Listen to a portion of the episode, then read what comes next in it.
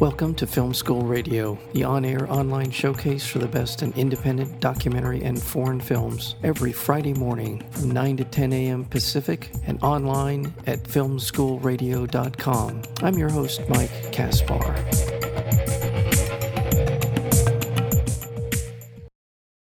In a sleepy provincial town, a Jehovah Witness community is attacked by an extremist group. In the midst of this conflict, the familiar world of Yana, the wife of the community leader, slowly crumbles. Yana's inner discontent grows as she struggles to make sense of her desires. That is the basic premise behind this wonderful, terrific film called Beginning. And we're joined today by the director as well as the writer, co writer of the film, and that would be Dea Kumlu Dea, welcome to Film School Radio. Thank you very much, Mike. You worked on this with uh, uh, Rati Oneli uh, in co-writing this. Uh, where did the idea for the film come from? I, I studied um, in a film school at Columbia University in a film program. Came back to Georgia in 2015 to visit my family, and I was uh, visiting my father in a um, like small village where he lived at that point. And our relatives um, who became Jehovah's Witnesses were visiting my father and i could see that people who grew up in this village and uh, have never left and unlike me they, never left suddenly became outsiders just because of their new like new face. And i think that because i myself was going through certain thoughts in my head about the questioning what does it mean to belong and uh, what does it mean to come back home or can you truly really come back? I was somehow attracted to like talk to these people or to question what are the experiences they're going through. And th- this was the initial thought why i started to think about this film.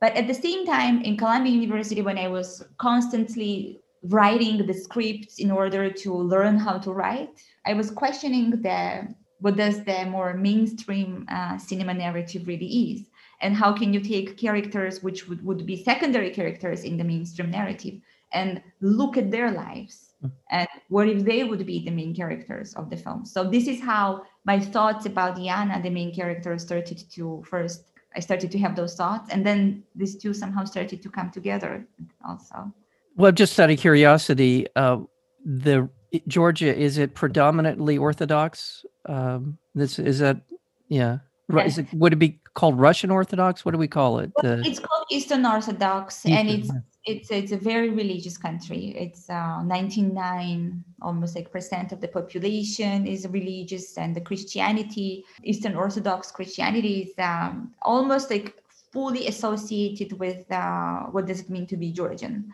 and and uh, and certain religious groups are not always tolerant. So it we, we certainly have some problems here. So. Yeah.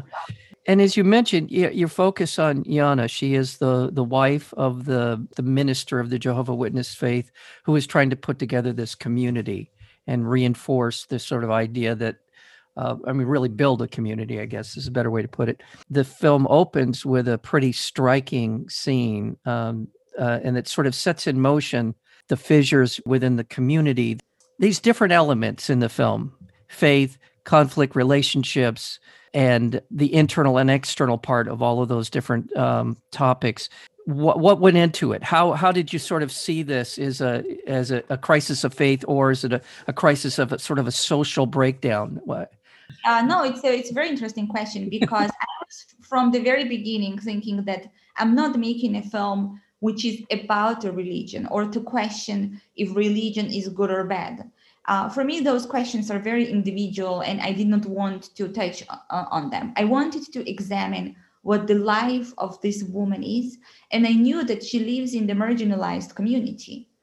But even within that community, she's on the like outskirts even of that community, and she's always in the background. And I was questioning that if we examine the idea of faith and what does it mean uh, for a woman to belong to the religious community then where is her place really because even when i was thinking about story of abraham and isaac and even when i was, was a child by the way because i grew up in a very strange time when Georgia became extremely religious. And I used to go to church a lot, like almost every day. And I do remember that the first time when I heard the story of Abraham and Isaac, I was at, I was questioning, yes, maybe Abraham wanted to sacrifice his son, but what did his wife think? Like, was she also fine with the? But then, I as as a child and even as a teenager, I could not really find any answers. And honestly, I found only answers much later on in life when I was already studying uh, philosophy and i could like i would go back to examine certain subjects in more depth so those were questions originally and i think that any external conflict is just i'm not interested in action or i'm not interested in the um, plot i'm more interested to capture something which is intangible which is an internal conflict or something which accumulates with through the film and uh, for me, it was always interesting to question her internal uh, conflict, but then it needs to manifest itself through her external life or how, how she lives. And I think that questions about the faith, I'm not sure I can answer them, on, yeah. only theoretically. But I don't know, I, I really don't know anything about it still. But questions about how this woman feels, maybe I have more answers because she's somebody very familiar to me because I knew these women when I was living in this small town where I grew up, actually. Uh, so, just uh, as an aside, I'm curious. Uh, as Georgian was gaining independence from the Soviet Union, was this religious ferocity? Did that sort of take more and more apart, become part of the Georgian identity? Is that was that part of the equation in in Yes, because Soviet Union was uh, officially atheist uh, state, so there was no religion. And when in 90s Soviet Union collapsed and it was a civil war, it was a yeah. huge economic crisis, and I think it was some sort of crisis of uh, identity of the country also because we and I was a child, so we did not know fully what does it mean to have an independent country and maybe many of people in georgia would really get angry at me if, if they would hear me saying this but I think these are the questions we as Georgians need to ask ourselves. But then religion came in as an answer or as a hope that everybody was looking for, or maybe even this desire that most of the people had that for someone to be responsible. So here it was this religion, God who was responsible and who would judge uh, right from wrong. And Georgia became extremely uh, religious. And even now, uh, Georgian Orthodox Church is the strongest institution in the country, stronger than any political party or any one individual. Well, it's interesting. I wonder, was curious about that because the manifestation of that sort of providing some kind of a, a substitute for the structure that the old Soviet Union imposed on the Georgians. This was something familiar, something that that had been in the in a part of the country for hundreds, if not thousands, of years, and so it's an understandable thing. And this is where the film is. It's the external that is is in some ways and this is going to sound harsh, an imposition of a certain kind of faith on the people. And then we see Yana, who is dealing with her own internal struggle with what is faith, what is what is fidelity, what is what is all of these different things. And this is where they clash. And the way you tell the story is so interesting because you spend a lot of time in sort of contemplative filmmaking. We watch her thinking about the things that are going on in her life in ways that are we're just coming out of some sort of horrific event, something very kind of trying, something that would put anyone in a state where they would question their lives in many ways. Goes through a series of these sort of tests, if you will, and then we watch her reaction to that. Is that a fair way to to, to understand the film? Well, I was thinking that if when we talk about dramaturgy, we think that there is one point of no return in the narrative, or at least in a dramaturgical like approach. But I think that this film is about several points of no return because I think that in life things happen and we almost never really fully understand and grasp what's really happening in our lives, and we can only give it an importance in the ret- retrospect right. looking back, back at it. So I wanted to grasp this aspect of life also. I wanted to make a film which would have a sense of time that this woman has. Like, how does she live? How does time flow for this woman? And perhaps some of the audience members would be more impatient to to look at the film or to watch the film but i think it's fine because this is how this woman lives I, I, can't make it any different way. I really wanted to capture and to grasp her her way of life. Right. Well and she has very little agency in this. She has her own internal as she comes to grips with what she has been been dealing with. And there are a number of pretty horrific things. The trauma of being in the church when that event happens at the beginning the police the every and her husband who doesn't seem to understand that th- these things are happening to her and why why they're happening and so and so she's i think her character is just trying to find the the place where she has more control or control of to some degree over what happens to her this film reminds me of Paul Schrader's uh, First Reformed. There's a lot of that genuine looking to the heavens. Please mm-hmm. tell me, please help me understand what is happening to me. And that's also very biblical, right? Very much in the in the in the Old Testament tradition. Oh God, lift this burden from me. Tell me what I should do. And that's what she is. She is in some way she's almost old Old Testament in the way that she wants to she wants the answer she wants the answer that she wants to believe in is that again well at least i was thinking that even the story again of abraham and isaac i was reading kierkegaard and the paradox of uh, abraham and isaac because if if the god uh, gave him a son almost at the end of his life or like later on in his life and then wants to test his faith and wants to take the son away. But then when Abraham goes with his son to, to kill him, he needs to fully believe that he's really going to sacrifice his son. But at the same time, the question we, we do question and he questions like who is what kind of God it is that would take his son away. So it, it, there is this paradox. And I was thinking that it doesn't matter if Yana is truly a believer or not the question that she's not even being challenged by God. She's not even being challenged by any higher forces right. because she's not part of the narrative. Then, if she takes the responsibility, or maybe by giving up her power fully, she regains power somehow and she creates something in the end of the film out of herself. That what kind of creation is that?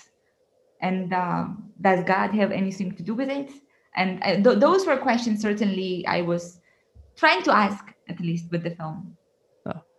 Well i want to remind our listeners that we are talking about the film beginning and we're speaking with Dea Kulumbegashvili and uh, she is the co-writer as well of the film um, let's talk about the acting let's talk mm-hmm. about the people in this film which it is the remar- it's a remarkable performance on the part of Iya Sukti delivers she's Yana and she mm-hmm. is absolutely spectacular. She's amazing in this film.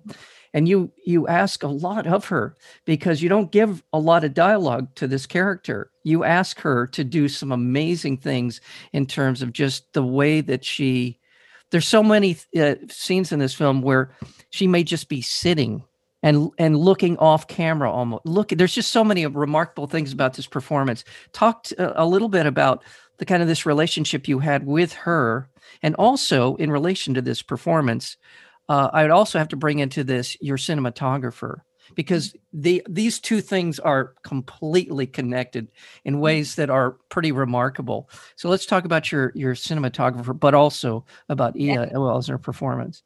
So my Iya is an incredible actress, and she's uh, she has huge experience uh, behind her because she she was 17 when she first had the role of Juliet in the main theater, main dramatic theater of uh, Georgia, and since then she's been uh, their principal actress, uh, and she's really an incredible actress of incredible uh, range and what what she can actually do. And Arseny, he's um, we started to work together. Arseny is my cinematographer, and we started to work together on my short film when Arseny was 22. So and like now, now he's 27. So in a way, we were growing up together with him and finding how to. We were finding cinema maybe when uh, together, and he came to Georgia five years ago, and we did so much. We don't even call it a location scouting. We just call it go see places. And I would all because I like to be on location. I like to see places when I write. And he, he was always here, and we always would just look at things. And he's always in the casting room as well and rehearse. When when I'm doing rehearsals, Arseny sits somewhere in the background because he really wants to see how actors move, what kind of people there are, like he's he's very involved in the process and um, the moment Iya she came to the casting on her own because I thought that she was not uh, available because I thought she had the maternal leave because she she was pregnant. And um, but apparently she already had the baby like two months ago and she called the casting director and she asked if she would come. She, she wanted to come and talk to me. And her main reason was that she heard that i'm making a film about this woman who is a mother and she, she just honestly told me that in cinema very often she was like offered the roles of the women who were secondary characters pretty somewhere in the background.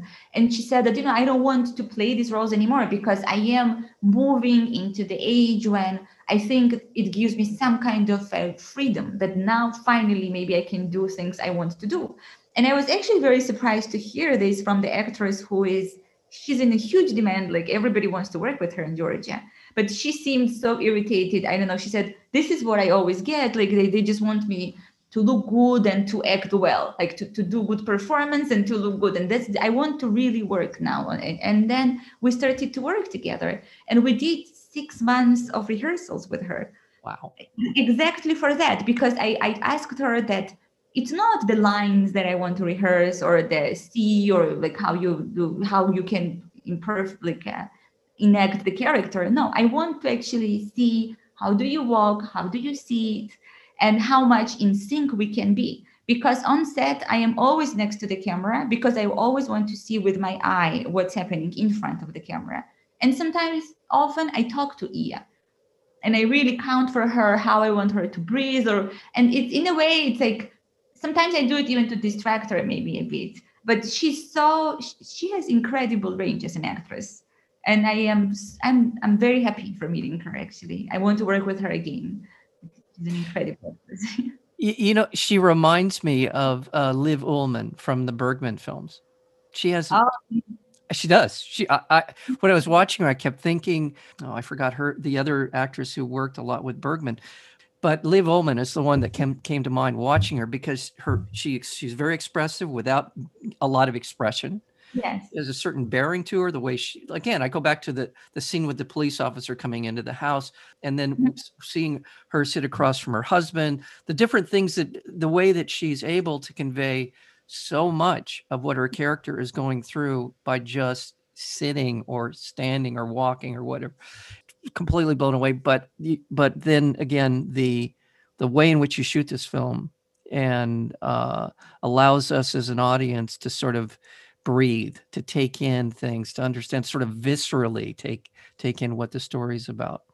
That's it, it's uh, that part of the film again is another remarkable thing. And what's been the reaction to the film? I I know that um, in terms of Georgia, has it has it screened in Georgia? No, I did not have. So far, we could not really have a like proper release in Georgia because entire country is in a lockdown.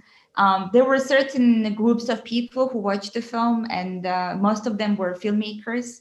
And I was so happy to like get the calls from other young filmmakers specifically because I don't know, there is something which I think is changing in Georgia, even the approach to cinema or maybe we want to be more radical in our exp- expression and i was happy to receive those calls from people of like my generation who would call me to talk about a film but i know that for the wider release uh, i will need to prepare myself uh, because the film will not go that smoothly i mean because there will be a reaction it's a, it's a film that has a religious theme and in georgia it's not going to be a simple um, process, unfortunately, but it is what it is. So I need to be just prepared for it. Well, above all else, it this really feels like you made the film you wanted to make, and I think that that's really important.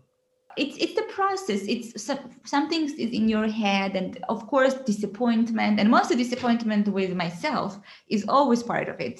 It's just um, i don't know if this will ever end for me that i will be fully i, I don't know. It, it's a huge disappointment always accompanies like uh, the process.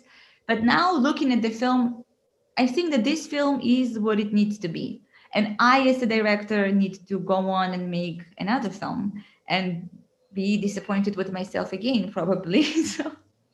Well there there are a lot worse ways to motivate yourself than than to, to to to believe what you just said because this is the thing that pushes art forward is is is the sense of never making it perfectly the way that you want which is fine. I think that's that's it's not such a bad thing.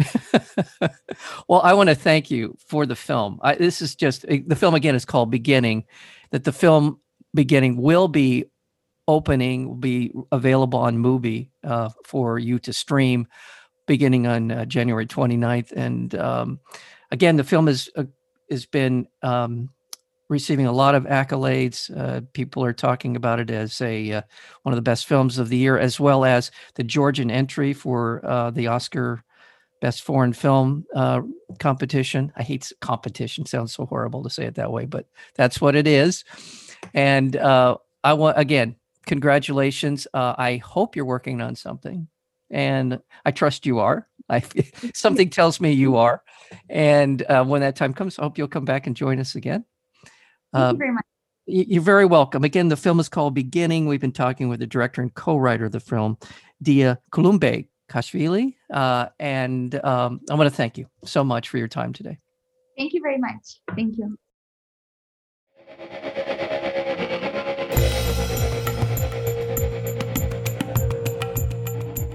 You've been listening to Film School Radio, the on air online showcase for the best in independent documentary and foreign films. You can find out more about the program at filmschoolradio.com. I'm your host, Mike Kaspar.